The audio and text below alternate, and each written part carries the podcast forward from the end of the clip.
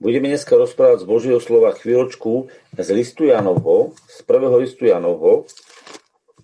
List Jan napísal jedno evanelium a tri listy a možno ďaleko viacej, ale ostalo nám zachované e, do našej histórie len tieto veci.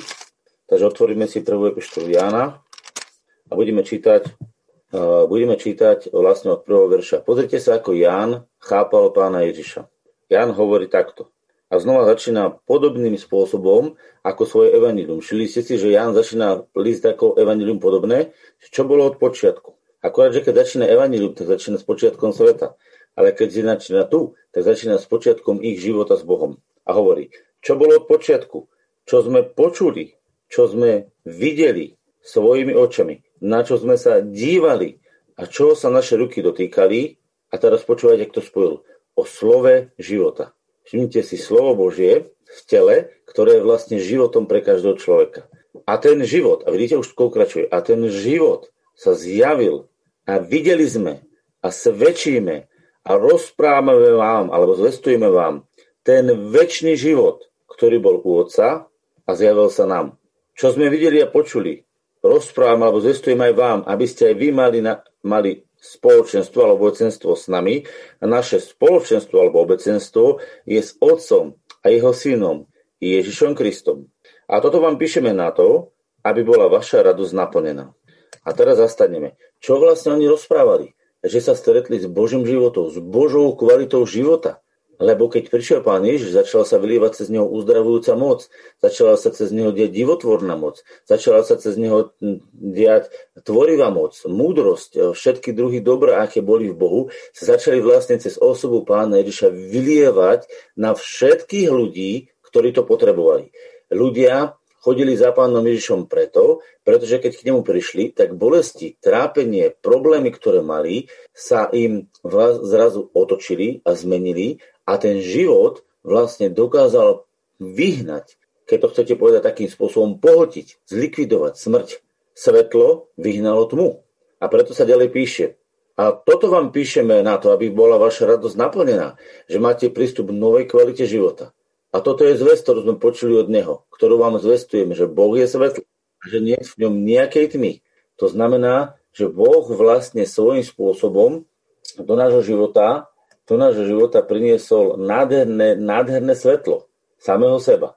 A to svetlo môže v našom živote vlastne uh, likvidovať, vyháňať tmu. Lebo vlastnosť je taká, že kde príde svetlo, odíde tma. Keď povieme, že máme spoločenstvo s ním a chodíme v tme, klameme a nečiníme pravdy, uh, znamená neuskutočňujeme pravdu. V našom živote môžeme tú pravdu, tú skutočnosť, tú realitu uskutočňovať alebo nie.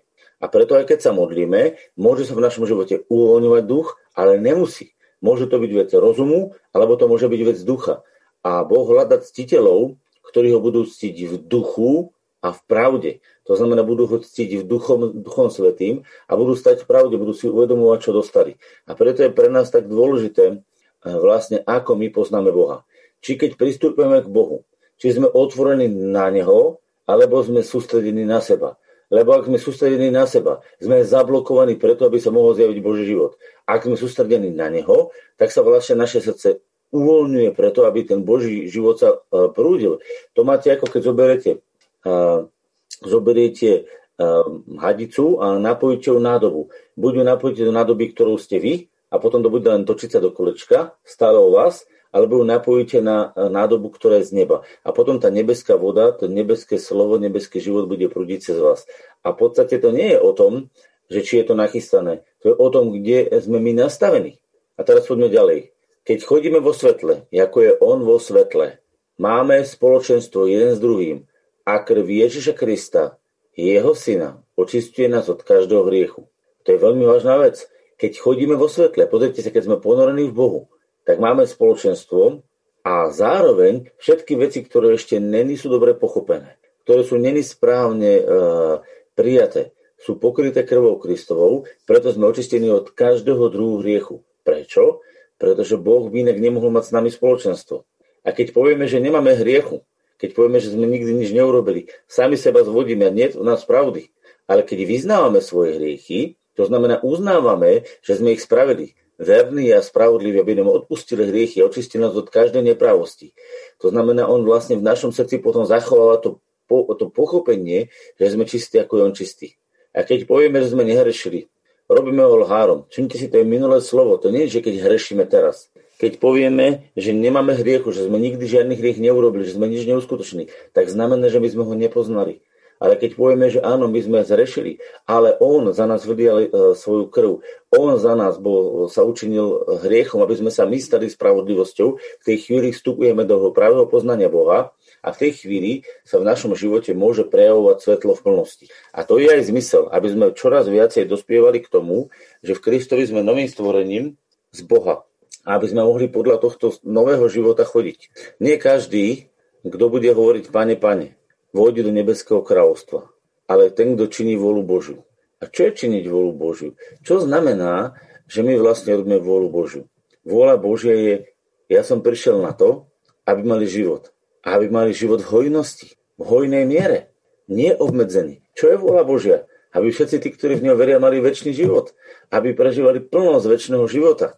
A nie len o niečom vedeli a o niečom tápali. Takže kto bude vlastne pánom Ježišom raz ocenený? No ten, kto dal veľký priestor životu Božiemu. Miera, do akej miery pustíš Boží život v tebe konať, v akejkoľvek oblasti, určuje mieru Božieho oslavenia v tvojom živote. Božej slávy v tvojom živote. Pretože ten život nie je obyčajný. To je slávny život. To je život plný Božej slávy. To je ten život, ktorý prišiel na Lazara ktorý bol mŕtvý v hrobe. A zrazu mŕtvý Lazar bol živý a funkčný. To je ten život, ktorý hriešnikom dával nový rozmer života bez hriechu, ktorý chorým dával rozmer života bez choroby, ktorý hladným dával život bez hladu. Pretože pán Ježiš povedal, kto príde ku mne a bude piť tú vodu, ktorú mu ja dám, nebude žízniť na veky. A ten, kto bude mať chlieb, ktorý mu dá pán Ježiš, nebude hladný na veky.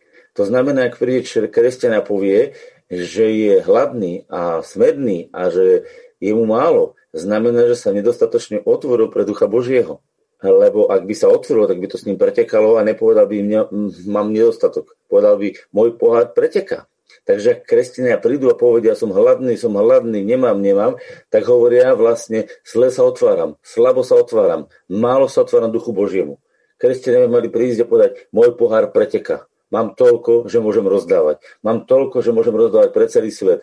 Lebo keď si pozrite pána Ježiša, tak on nechodil tak, že dajte, dajte. On chodil a rozdával. Mal pohár, ktorý pretekal.